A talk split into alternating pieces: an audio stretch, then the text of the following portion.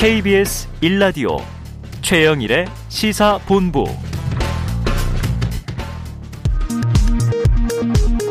이 시각 라디오 정보센터 뉴스입니다.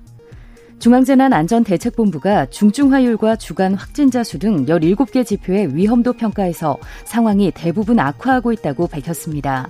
이런 상황으로 계속 유행이 악화하면 이달 중에는 확진자가 만 명이 나올 수 있고 내년 1월 중에는 최대 2만 명까지 확진자가 나올 것으로 예상했습니다. 방역당국은 병상의 회전율과 활용도를 계속 높이기 위해 코로나19 환자가 중환자실 입원 시에 증상 발생 후 최대 20일까지만 입원을 허용하기로 했습니다. 격리 해제 이후에도 입원을 원하는 경우 입원비는 환자 본인 부담으로 전환됩니다. 방역당국이 12월 20일부터 시행하기로 한 코로나19 방역패스 유효기간 6개월 적용을 2주 연기해 내년 1월 3일부터 시행하기로 했습니다. 지금까지 라디오 정보센터 조진주였습니다.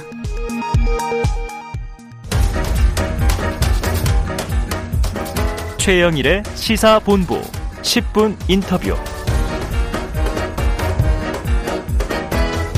네, 이슈의 핵심을 짚어보는 10분 인터뷰 시간입니다. 대선까지 83일 남았습니다. 여야 모두 가족 리스크가 불거지고 있죠. 이 윤석열 국민의힘 선대위를 이끌어가는 김병준 상임위원장과 전화 연결돼 있는데요. 자, 윤석열 후보 관련 소식 입장과 최근 대선 판세에 대해서 짚어보도록 하겠습니다. 김 위원장님 나와 계시죠? 네, 안녕하십니까. 아유, 안녕하세요. 예. 자, 선대위 발대식 직전 금요일에 이 자리에 나와 주셨었습니다. 예. 네, 그 사이 벌써 두 주가 후딱 지났습니다. 바쁘시죠? 예. 몹시 바쁩니다. 몹시 바쁘시다. 야, 예. 김 위원장님 이 정도 얘기하실 정도면 굉장히 바쁘신 예. 건데요. 자, 화요일에 예. 저희가 이 최근에 예. 그 이번 주에 화제가 된 윤 후보 예. 배우자 김건희 씨의 허위 이력 논란 민주당 예. 입장을 들었거든요. 예. 그래서 또 국민의힘 반론권을 이 드려야 하기 때문에 예. 요 질문을 예. 먼저 드리죠. 어떻게 보세요? 예. 아, 저는 참 딱하게 생각하는 것이 아, 네네. 이 선거를 민주당이든 뭐 아니면 진보 세력이든 간에 선거를 이렇게 자꾸 네가티브 공방으로 네. 어, 몰고 가는 것에 대해서 굉장히 우려하고 있습니다. 네네.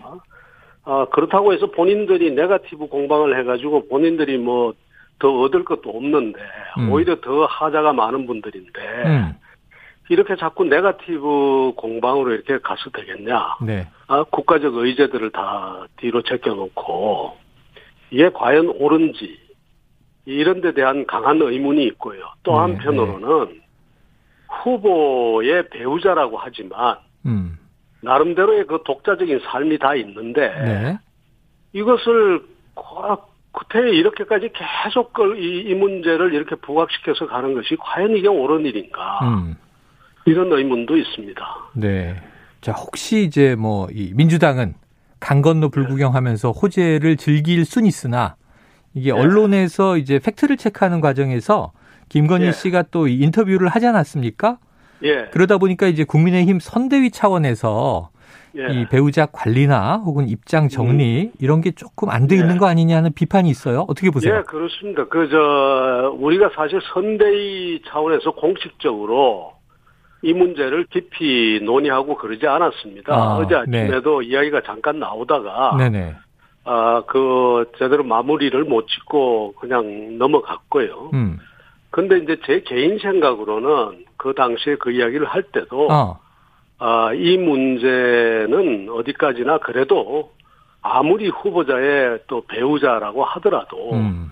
예, 개인의 판단 또 개인의 그 권리 아, 이런 것이 중요하지 않나 그런 생각을 했습니다. 네, 말하자면 네. 결국 아, 본인의 판단과 아, 권리 이런 것을 존중해 줘야 된다. 아. 그 입장도 존중해 줘야 된다는 그런 생각을 저는 해봤습니다. 네. 그럼 지난 주말에 김건희 씨가 몇몇 매체 기자와 전화가 어, 그, 와서 통화를 예. 하는 시점에 선대위는 예, 예. 모르고 있었던 것이 공식적 입장인 거네요.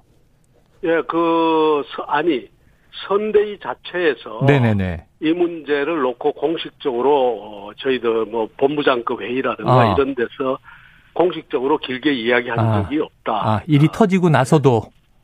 어, 아니죠. 어제 그게 어제 아침까지 상황이고 네네네. 그 그 이후에 음. 어 지금 뭐 아마 각자 걱정들을 하고 있으니까 아. 무슨 일이 진행된지는 제가 다 알겠습니다. 못했습니다. 그럼 위원장님 지금 어제 네. 오후에 이 김건희 씨의 이제 사과 입장이 나왔습니다.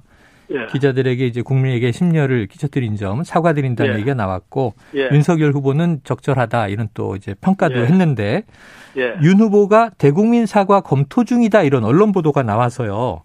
예. 혹시 준비하시는 게 있습니까?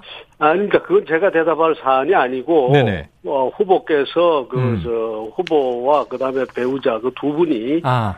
이두 분이 판단하실 문제가 아닙니까? 아, 예. 후보와 배우자의 결정이다, 결심이다. 예, 예. 아, 선대위가 이렇게 개입할 문제가 아니다. 선대위가 예. 이제 뭐 선대위에 관계하는 분들이 네네. 조언도 하고 또 걱정이 있으니까 나름대로 조언도 하고 의견도 내고 다 하겠죠 개인적으로. 네네.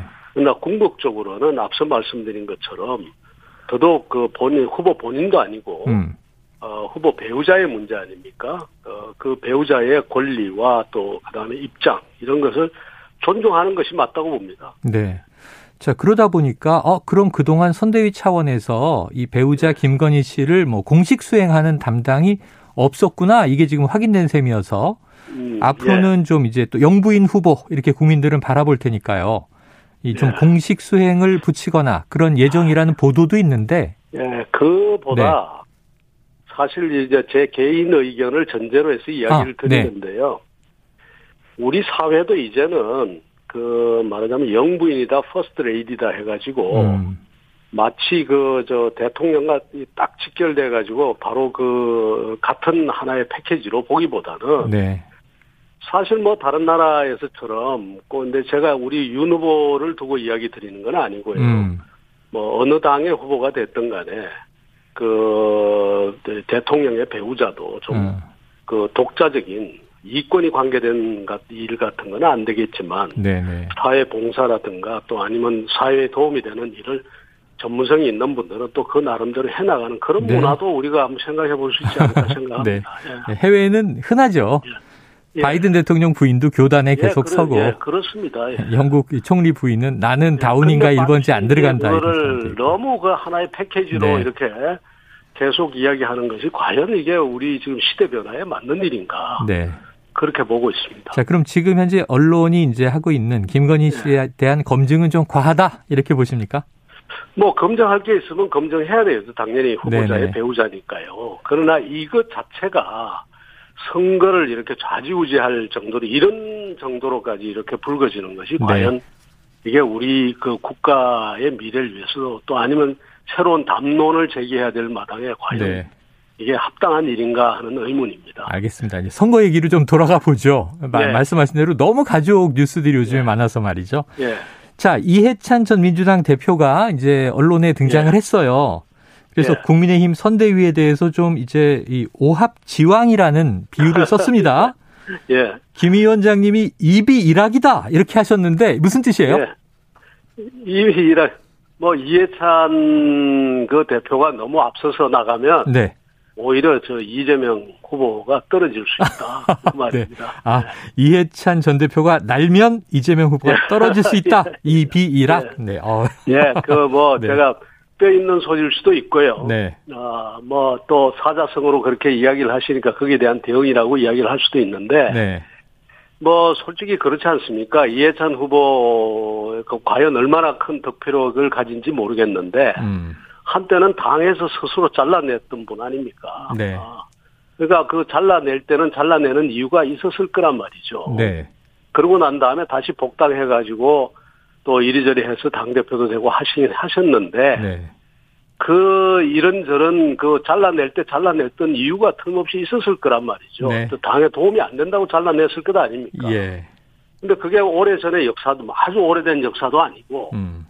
그래서 어, 너무 이렇게 앞장서서 진짜 뭐 상황처럼 온 진영이 다 나서야 된다 이러면서 음. 어, 이런 이야기 하시면서 너무 그렇게 나서시면 네.